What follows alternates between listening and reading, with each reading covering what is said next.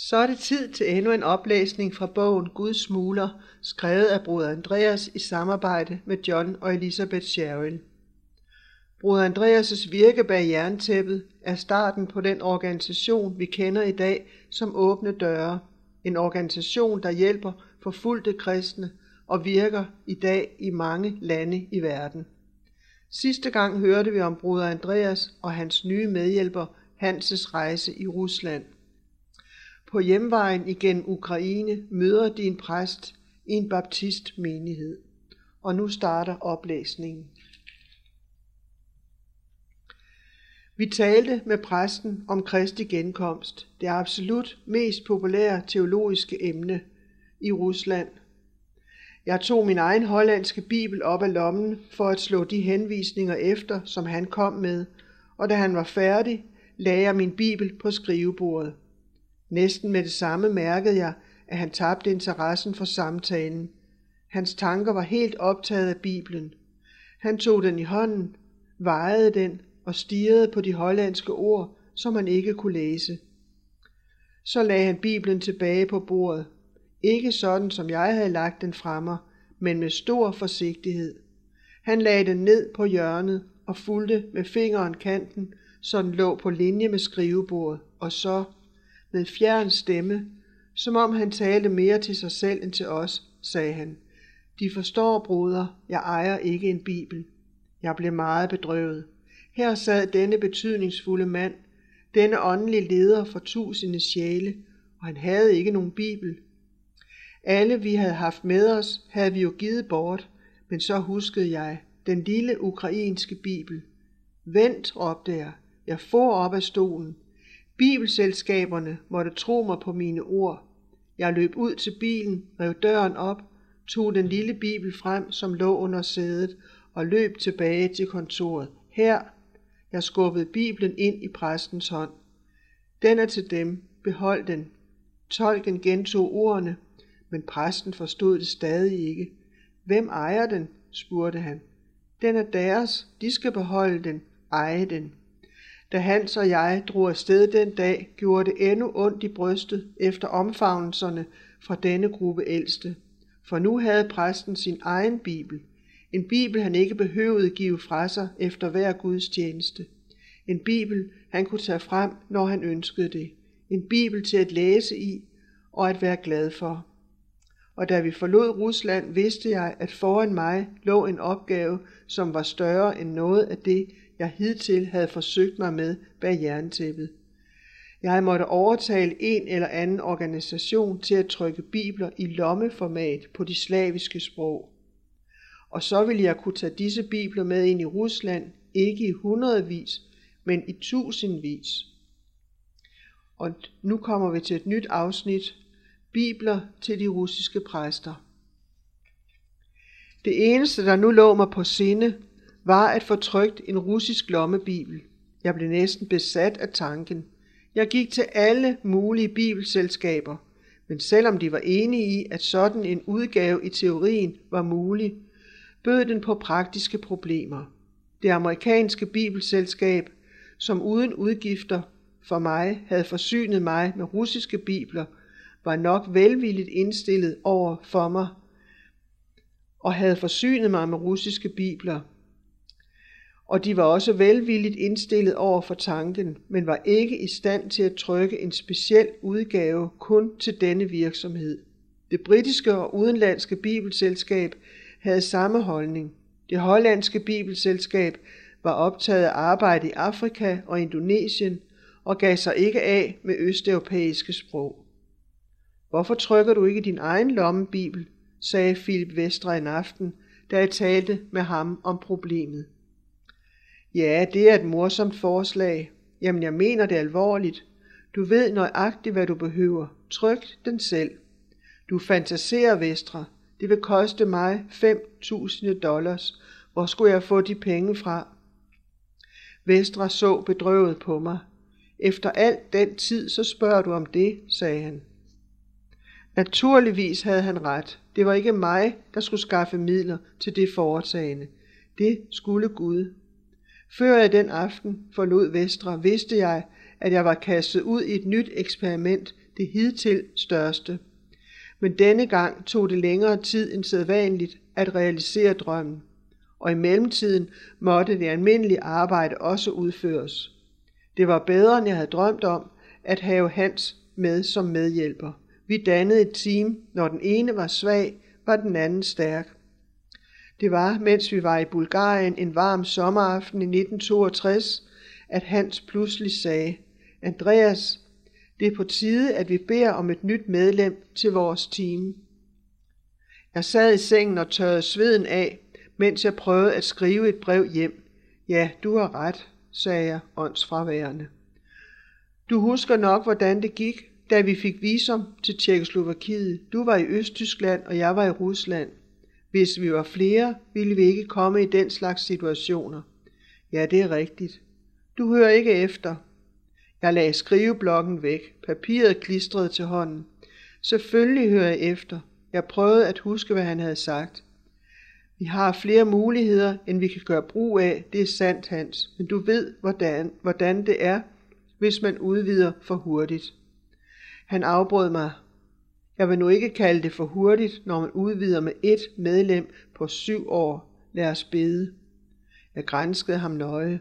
Han havde tilføjet, lad os bede, så hurtigt, at jeg ikke var sikker på, om jeg havde hørt rigtigt. Men han var allerede langt inde i bønnen. Jeg bøjede også hovedet, og mens hans, hans bad, begyndte også jeg at få hans følelse af uopsættelighed for at finde en ny mand, der kunne give sig helt sammen med os, heltidsansat, uden løn og uden forbehold. Næsten samtidig tænkte Hans og jeg på den samme person. Hvad med Rolf? sagde vi samtidig, og så lå vi. Måske var det Guds lidelse, sagde Hans. Ja, måske.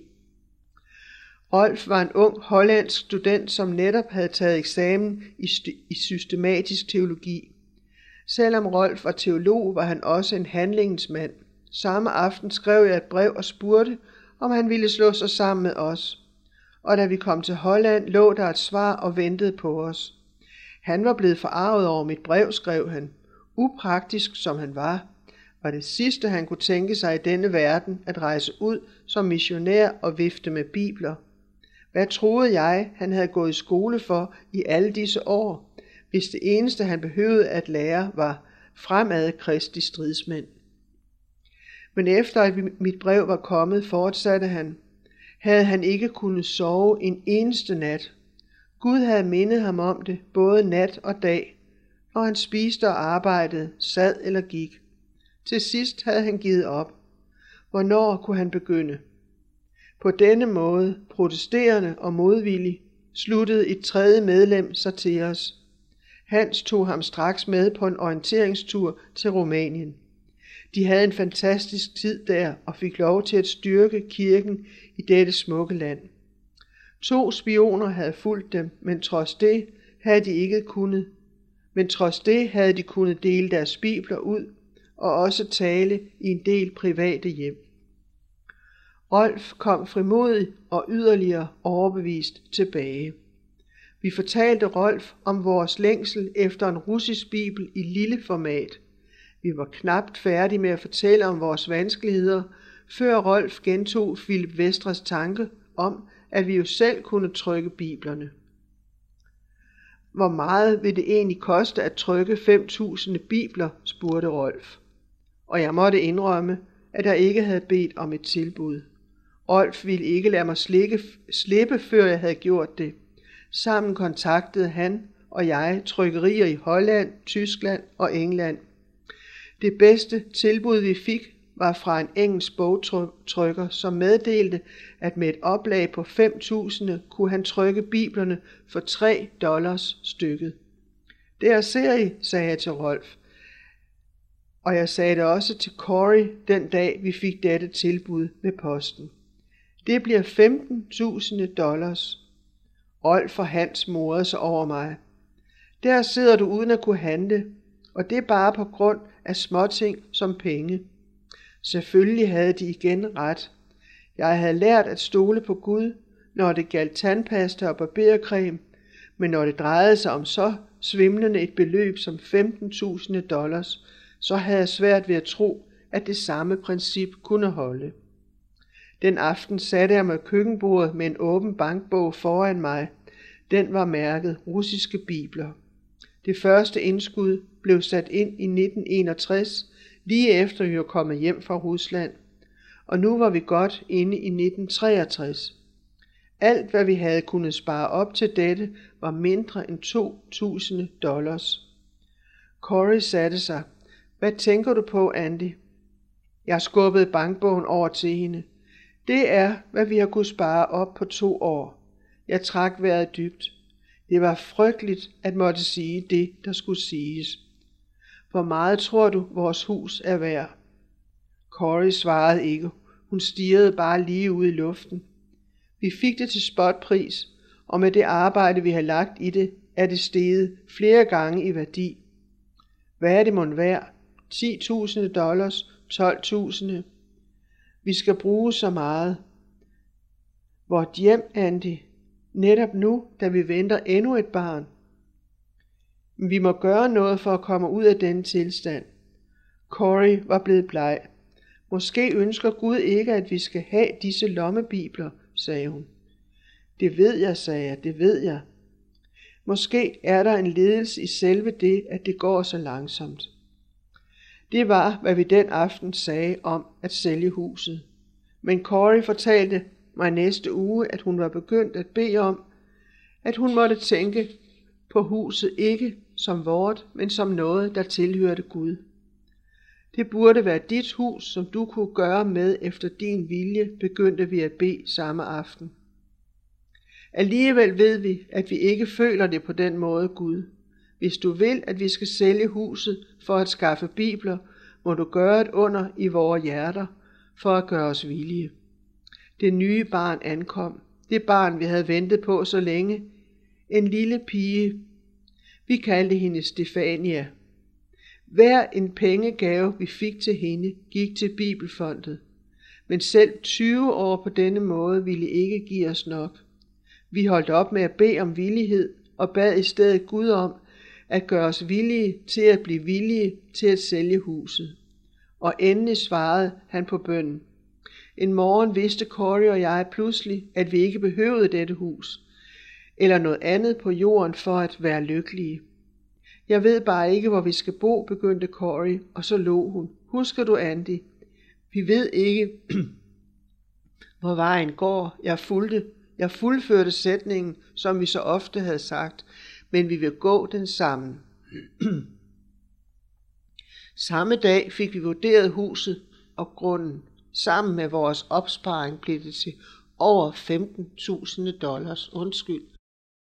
Det var den bekræftelse, vi behøvede. Vi satte huset til salg, og jeg skrev til bogtrykkeren i England og bad ham begynde trykningen, sådan som vi havde talt om det. Den nat sov Corey og jeg i en lykkeligere og mere lettet sindstemning, end vi havde gjort i månedsvis. Hvor trofast Gud dog er, hvor pålidelig, hvor meget bedre, end man kan forestille sig. Han beder om så lidt for at give os så meget. For selvom der stadig var mangel på huse i Vitte, kom der ikke et eneste menneske for at se på huset den første uge. Om fredagen råbte Corey, telefon Andy. Da Hans og Rolf rejste så meget af tiden, var vi blevet tvunget til at installere en telefon i huset. Jeg harmedes ofte over de afbrydelser, den var skyld i, men ikke denne gang. For det var fra det hollandske bibelselskab, og de spurgte, om jeg kunne besøge dem allerede den samme eftermiddag. Få timer efter sad jeg over for styrelsen i Bibelselskabet. De forklarede igen, at de først og fremmest måtte tænke på selskabets eget arbejde, men at de ikke havde kunnet glemme det behov, jeg havde talt om. Hvis jeg eventuelt kunne arrangere det sådan, at trykningen foregik et andet sted. Havde jeg allerede et sted i England? Nå, men her var deres forslag. De ville betale halvdelen af omkostningerne. Hvis hver bibel kostede 3 dollars at trykke, så kunne jeg købe dem for halvanden dollar. Og selv om selskabet måtte betale hele trykningen, så snart den var færdig, behøvede jeg først betale for dem efterhånden, som jeg hentede dem, hvis jeg var tilfreds med dette. Om jeg var tilfreds, jeg kunne næppe tro det, jeg havde hørt.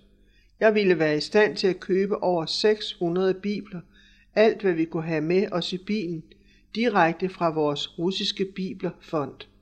Vi behøvede ikke forlade vort hjem. Corey kunne fortsætte med at sy på de rosa gardiner til Steffis værelse, og jeg kunne straks plante salaten, og jeg kunne knapt vente med at fortælle Corey, hvad Gud havde gjort med det fingerbøl af villighed, vi havde givet ham. Lommebiblerne blev virkelighed til sidst. Da jeg gik fra det hollandske bibelselskabs kontor, vidste jeg, at vi i løbet af seks måneder, altså i begyndelsen af 1964, ville kunne begynde at forsyne russiske præster med de bibler, de sådan havde brug for. Rolf skulle giftes. Corey og jeg havde pligtopfyldende fortalt ham om alle ulemperne og alle adskillelserne, som fulgte med det arbejde, han skulle være med i. Men som Rolf selv pegede på, vores lykke var verdens bedste argument mod ungkaltilstanden. Elena kunne følge med ham på turene. Hun ville blive et lige så godt teammedlem, som nogle af mændene var. Så vi var med til deres bryllup og gav dem en hvidebrødsopgave, som var os alle kær. Den første ordre på trygte bibler var klar. Rolf og Elena skulle hente dem i England. Vi havde fået endnu et køretøj, en varevogn, som var specielt indrettet til lange afstande. Bagenden var uden vinduer og havde bedre plads end vores Opel. Rolf og hans brud tog med færgen til England og hentede vores første ordre på lommebibler. Hvilken lykkelig dag det var, da Rolf og Elena kom styrtende ind i vores hus med en af de nye bibler, vores egen udgave. Jeg holdt den i venstre hånd, og i højre havde jeg en standardudgave. Hvilken forskel! Jeg var klar over, at vi hurtigst muligt måtte afsted. Den 16. maj 1964 var vores afrejse dato. Jeg vidste, at jeg ville få brug for al mulig støtte af medarbejderne i dette vågestykke, og da Hans var i Ungarn, måtte nygifte Rolf tage med. Det var en søndag morgen i Moskva og kirketid. Rolf og jeg forlod Bibelen med en mærkbar uro. Hvor meget var vores ikke deklarerede vare værd? I landdistrikterne kunne man nu købe en ko for en bibel. 650 køer. Lasten repræsenterede en betragtelig værdi omregnet i kontanter. Vi ville give biblerne væk, men det hjalp os ikke, hvis vi blev taget med dem i vores besiddelse. En, en mand var netop nu i retten for økonomisk forbrydelse mod staten. En mand, som var dømt for det samme, var nylig blevet henrettet ved skydning. Hvis vi blev taget, nej, det var ikke tiden til at tænke på det nu. Ivanhof var på platformen i kirken den dag. Da han så op mod gæstegalleriet, var jeg sikker på, at han genkendte mig, selvom han ikke gav det til kende. Få minutter senere rejste han sig og gik ud. Han kom ikke tilbage. Han var heller ikke i hallen efter gudstjenesten. Men pludselig hørte jeg en ivrig stemme bag mig. Velkommen til Rusland. Det var Markov. Jeg præsenterede ham for Rolf. Vi har gaver med, sagde jeg. Fantastisk udbrød han. Det er gode nyheder. Hans stemme var højere end nødvendigt, og jeg vidste, at det var for at beskytte os. Ingen ville bryde sig om at lytte, når vi talte så højt. Hvor kan, vi, hvor kan vi må tage hen for at se nogen trylle? Hvad med det samme sted som før? Samme sted. To minutter fra den røde plads. Måske havde Markov nerver at stå, men det havde jeg ikke. Jeg vil hellere se en ny forestilling. For første gang sænkede Markov stemmen. På vejen til Smolensk er der et stort blåt skilt, hvor der står Moskva. På gensyn der klokken 5. Jeg vil føre jer til et andet sted. Pak gaverne ud inden tiden, så det kan gå hurtigt. Det lød bedre, men Rolf og jeg havde stadig problemet med, hvordan vi skulle få pakket biblerne ud. Det ville tage mindst en halv time et sted, hvor vi kunne være os selv. Da vi var tilbage på campingpladsen, fik jeg en idé. Lad os køre en tur, sagde han. Du kører bare rundt for at se dig om, og jeg kryber bagud og begynder at pakke ud. Hvad du end laver, så bliv ved med at køre. Men jeg var kun lige begyndt at pakke ud, da bilen stansede med et ryg. Jeg krøb frem og kiggede over sæderne. En politibetjent kom hen imod bilen. Bed, viskede Rolf og stak hovedet ud af vinduet. Hvad er der galt, her betjent? spurgte han på hollandsk. Politibetjenten fyrede en lang, vred sætning af på russisk og sagde derefter nogle få ord på engelsk. Ikke sving, ikke sving, står der på skiltet. Gjorde jeg noget galt, betjent, sagde Rolf stadig på hollandsk. Jeg beklager det meget, men jeg er ikke vant til at køre i så stor og smuk en by som Moskva. Betjenten rasede igen på russisk. Jeg trykkede mig mod bilens side og bad Gud om, at betjenten ikke måtte kigge ind. Endelig hørte jeg ham sige noget andet på russisk, og nu var han roligere. Takke lige måde, svarede Rolf på hollandsk. Og jeg ønsker dem og deres folk alt godt gennem Guds nåde. Rolf satte bilen i gang og kørte langsomt ud i trafikken. Først nogle hundrede meter fremme vågede jeg at trække vejret roligt. Lad os aldrig opleve det igen. Det er for meget for mig. Vi tilbragte resten af eftermiddagen med at se, ef- se efter et sted, hvor vi kunne pakke ud. Da klokken var fire, vidste vi, at enten vi var færdige eller ej, var vi nødt til at sætte kursen mod mødestedet. I en sindstemning, der langt fra passede til solskinshimlen over os, kørte vi ud af Smolensk vejen. Hvorfor er vi så bekymrede, sagde Rolf pludselig. Dette er Guds arbejde. Han vil åbne vej for os. Og som for at bekræfte sin overbevisning, begyndte han at synge. Det var mærkeligt, men da stemningen i bilen blev lysere, blev himlen over os mørkere.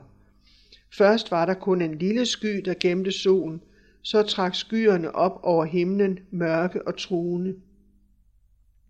Lynet lyste i det fjerne, og tordenen svarede, og stadig kørte Rolf og jeg syngende videre. Og så kom regnen. Aldrig har jeg på nogen af mine rejser mødt et sådan regnvejr. Det var, som om himlens sluser var åbne. Vi havde ikke noget valg, men måtte køre ind til fortovskanten. Vinduesruderne blev dækket af duk. Vi kunne knapt holde vinduesviskerne i gang. Du?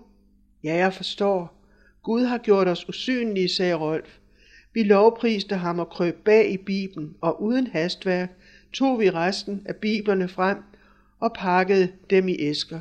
Vi satte os vel til rette i sæderne igen, netop da regnen stillede af og himlen lysnede. Præcis kl. 17 kørte vi forbi Moskva-skiltet. Markov kørte forbi os endnu med lygterne tændt efter uværet. Han blinkede en gang med dem. 10 minutter over fem stansede vi foran et indkøbscenter, hvor folk rundt omkring os læs, læssede æsker af eller på lastbiler. Det tog os fem minutter at flytte æskerne. Efter tre års forløb havde vi begyndt at betale af på et løfte til nogle præster. Næste afsnit. Den vågnende drage. Under flyvemaskinen lå det store bjerg, der kaldes Hongkong, hovedstaden i den britiske kronkoloni, der sidder som en fin lille sommerfugl på halen af den ikke alt for søvnige drage, det kommunistiske Kina. I brøddelen af et sekund overraskede det mig, at der ikke var en høj mur rundt om landet. Sådan så det røde Kina ud for mit indre, afspærret, lukket, uangribeligt.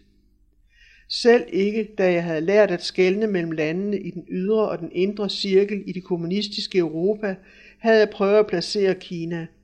For mig var det en særlig forsejlet verden, mere utilgængeligt for kristent arbejde end det mest totalitære europæiske regime.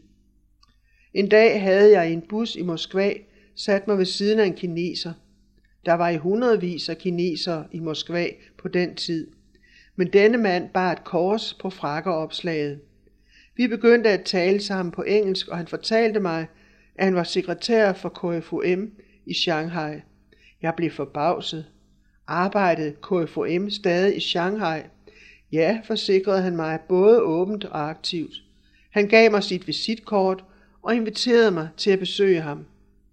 For denne dag begyndte et håb over alle andre håb at vokse i mig, og håbet om en dag at kunne hjælpe de isolerede kristne i Kina. Men der var så mange spørgsmål, der skulle besvares, før vi kunne begynde. Hvor mange kristne var der i det hele taget i Kina? Jeg vidste, at det store flertal af befolkningen aldrig havde været kristent. På den anden side havde Kina formodentlig været målet for mere missionsarbejde end noget andet land. Hvad var der kommet ud af så mange mænds og kvinders hengivenhed? Fungerede de menigheder, de havde grundlagt stadig? Led de under forfølgelse? Mødtes de i hemmelighed? Hvis de stadig eksisterede, var de så lige så sultne efter bibler som kirkerne i Østeuropa. Det var de spørgsmål, vi behøvede svar på. Og da jeg i 1965 kom på en prædikerejse til Kalifornien, bestemte jeg mig til først at besøge Taiwan for at tale med mennesker der, som kendte til Kina, og så prøve at komme over til selve fastlandet. Jeg stolede på mit hollandske pas, for under visse omstændigheder var det endnu tilladt hollændere at rejse bag dette tæppe, der var stærkere end jern. Men nu, allerede i flyveren til Hongkong, opdagede jeg, at jeg var begyndt i den forkerte ende. Manden ved siden af mig, en bankmand fra Hongkong, så mærkeligt på mig, da jeg fortalte, at jeg var på vej til Kina. Jamen, kom de ikke fra Taiwan, spurgte han. Jo, jeg har været der i 10 dage. Lad mig se deres pas. Han bladede det hurtigt igennem for at finde stemplet fra Taiwan, men stoppede op, da han så det amerikanske visum. De forenede nationer, sagde han. Jeg har lige været der. Mand, de kommer aldrig ind i Kina på det pas. Almindeligvis kan jeg godt lide, når folk påstår, at et missionsvåget stykke er umuligt, fordi det giver mig chancen for at opleve Guds måde at klare umulighederne på. Men næppe var jeg ankommet til Hongkong KFOM, før jeg hørte flere nedslåede, nedslående fakta. Det var som om hele Hongkong var fuld af missionærer, der havde prøvet at komme ind på det kinesiske fastland, men som det var mislykkedes for. Blandt dem var der læger og lærere, som havde arbejdet længe i Kina. Men det talte ikke i dag. Bare det, at de havde været ansat under det før kommunistiske regime, lukkede dem automatisk ude fra landet. Da jeg havde hørt alt dette over hundrede gange, begyndte jeg at tvivle. Måske skulle jeg få et pas, hvor ingen af mine tidligere rejser var indstemplet. Jeg tog færgen fra Kowloon, hvor Hongkong, hvor Hongkong KFM holdt til, over til byens hoveddel på bjergeøen og til det hollandske konsulat. Jeg fandt konsulen bag en tåge af tyk røg. Han sad og røg på en lang lærpibe, der fik mig til at længes hjem. Da jeg fortalte, at jeg gerne ville rejse til Kina, tog han piben ud af munden og smilede. Da jeg fortsatte med at fortælle, at jeg var missionær, blev hans smil endnu bredere. Og da jeg ærligt fortalte, at jeg ville opsøge de kristne der og undersøge mulighederne for at bringe bibler til dem, begyndte han faktisk at le. Må jeg se deres pas? spurgte han. Han løb det hurtigt igennem og rystede på hovedet. Umuligt, sagde han og pegede på de vanskelige stempler med pibeskaftet. Det er netop derfor, jeg er her, sagde jeg. Jeg vil gerne have et nyt pas. Umuligt, sagde han. Konsulatet i Hongkong har ingen myndighed til at udstede pas. Hvis han skulle sende min ansøgning til Indonesien, måtte han fremlægge en formel grund, og sådan en fandtes ikke. Han pustede en røgsky ud, som snodede sig som en spiral op mod loftet. Jeg forstod, at audiensen var forbi. Det var alt for denne gang. På genhør næste uge.